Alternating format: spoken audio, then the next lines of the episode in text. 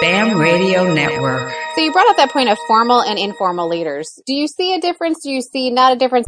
You know, a lot of people can initiate change, but if we don't have that leader buy-in, will other people follow? Hi, welcome to EdTech Chat Radio, where we discuss everything educational technology related. This is Tom Murray. Welcome to this week's edition of EdTech Chat Radio. This is Sharon Plante, and I'm joined by our guest moderator this week, Ross Cooper, who came up with a great topic on the heels of EdCamp leadership. And the topic was collaborating with your leaders. And it was definitely a lively conversation. So thank you for planning that, Ross. Why was it a topic that stood out to you to put as part of the chat? I think it, you know I was trying to do something a little bit unique, and a lot of times as leaders, aspiring leaders, we're talking about you know what what needs to be done from that leadership point of view. And I think you know I think it kind of put a little twist on it and gave it a little bit of a unique perspective for teachers who aren't necessarily leaders or educators who aren't necessarily leaders but still want to make a difference within their respective schools or districts.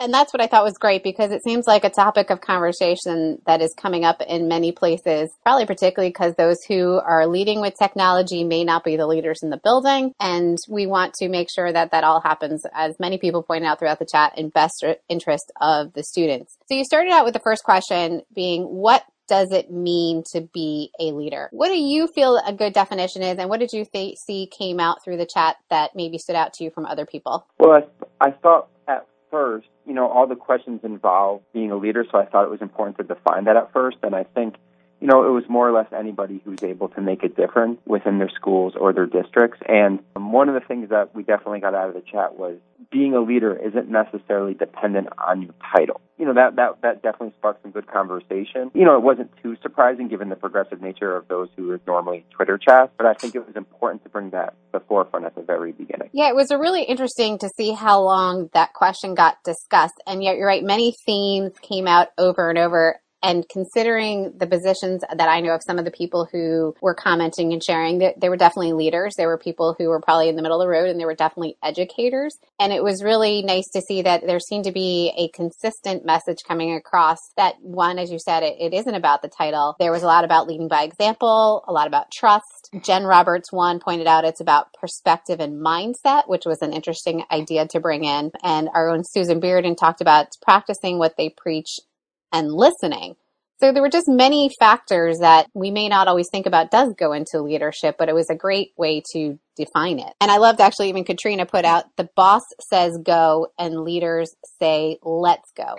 Do you see that there was a difference that came out maybe that people pointing out that they really like leaders who lead by example and want to bring people along versus being directive? Mm-hmm. And I would say people who uh, don't do that, you know, aren't necessarily leaders. They might claim to be a leader by title, but you know, the, the title doesn't make you a leader. In fact, when um, when I often write about that, you know, I might even put the term leader in quotation marks to show, like, yeah, like you're referring to this person as a leader, but maybe that's not what they necessarily are. Yeah, and I love some of the pieces that you've put together about that because you point out too that leading can be from the classroom leading and from the position that we consider of leadership within a building, and I think that's really important for all educators to embrace. Exactly. So then you kind of said, you know, brought it to the idea, okay, so say we want to make change and why is it important for leaders to get on board? And then, of course, the big question, any suggestions for how to do it? Any perspectives you feel that it was important for you to get into there and others you took away? Well, I think leaders, either formal or informal leaders, the title doesn't really matter. If you want to create change in your organization, you know, they're the ones that others will follow. You know, they're the ones that, you know, have that um, that credibility with their peers. And when they say something, people listen. So I know a lot of times as a teacher, there were books or resources that I thought were very good, and I thought, you know, not I shouldn't be the only one using them, but I wanted other people to find out about them as well. So a lot of times, you know, I didn't. I consider myself somewhat of a leader as a teacher, but there were other teachers within my building who were also leaders. So you go to those people, and then it helps to really spark change. So I think, I think having yes, you could kind of create change without those leaders on board. But if you you know if you really want it to happen effectively and efficiently, I think getting the right people on board is, is, definitely a must. I agree, and I know one of our participants, Megan Gooding, pointed out leaders are the initiators of change, which I, I do question. You know, as you brought up, you know, a lot of people can initiate change, but if we don't have that leader buy-in, will other people follow? And I think you know, that, that leader, like you talked about, doesn't necessarily have to be the principal, doesn't necessarily have to be the superintendent. It could just be a teacher within a school with a credible voice. And if that teacher inspires other teachers to get on board, from what I've seen, then the principal might then get on board. The principal actually turns into a follower, which isn't necessarily a bad thing, but the principal or superintendent sees something happens or sees something happening organically and then jumps on board and supports those teachers to make it happen, which I think is very powerful rather than it being forced upon the. I think that's a great point, you know, that really that organic feel and, and again, even putting it to the topic of our, you know, technology, that's been a really key point where a lot of people who are initiating change are not necessarily the principals and the superintendents because they may not be familiar. It's people who maybe aren't even the tech leaders. It, it's teachers who are embracing things and bringing forward and, and, initiating that. And as I think someone even pointed out in the chat, that it could be even our students who can be those initiators and leaders that we, we need to follow. Exactly. So you brought up that point of formal and informal leaders. Do you see a difference? Do you see not a difference? I was curious as people pointed out their views of it, which I, was really interesting to see part of that chat. The views of people when it, in the chat when it comes to informal versus informal. Right. I think anybody, once again, you know, with these chats, you're going to get more progressive educators on it for the most part. I know that's a generalization.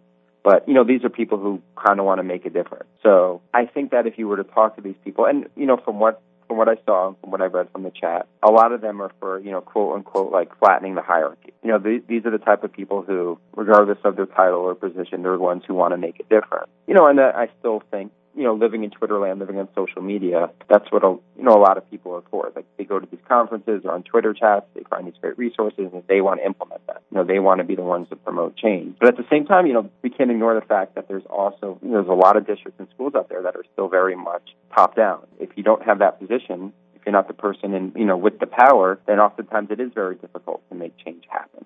Um, but once again, I do think a lot of the people on the chat, yeah, I mean, those are the people who definitely want to make a difference, you know, all the way from teachers to up to superintendent. Yeah, that was really interesting to see. And it, the, some of the perspective I saw, and it really made me want to like go to, as you talk to those people and wonder about their schools. You know, a lot of people saw the formal leaders as being very more directive and that those were informal were kind of coming from you know behind the scenes. And the idea of which side was truly leading once something went forward. Did the informal leaders truly have that control going forward or did they have to prove it to the, the formal leaders? And i think this is a conversation that often i've heard come out too just in that idea of teacher leaders and talking with others. And i know you, have been in that position and i'm kind of in that position. And how can we impact true change when we may not have that formal power but we do have somewhere middle of the road? And and maybe that's what's as you talked about flattening the hierarchy we are getting more people in differing levels of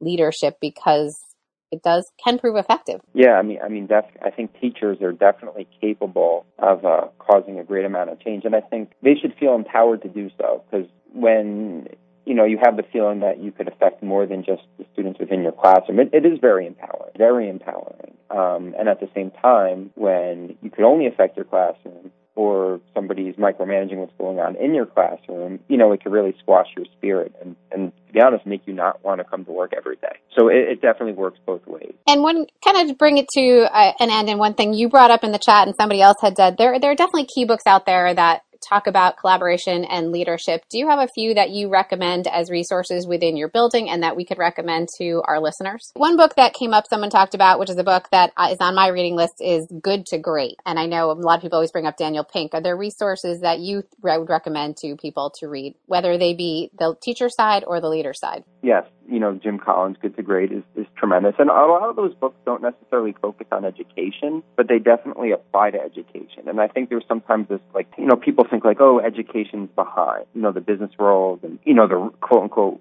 real world is ahead of education. So, like, why not learn from what's going on outside of our district and outside of our schools? So, J- Jim Collins is excellent. As far as leadership goes, obviously anything by Michael Fullan. I'm a big fan of John Kotter. Anything by John Kotter from Harvard. His, his and his writing is written in very layman-like terms, so it, you could easily relate to it and they're easy to get through, which makes them really good for professional development. And I think it's important when you use these resources not just to use them with administrators, but to use them with teachers as well to really empower them and show, hey, this is how you become a leader because, you know, leaders create other leaders.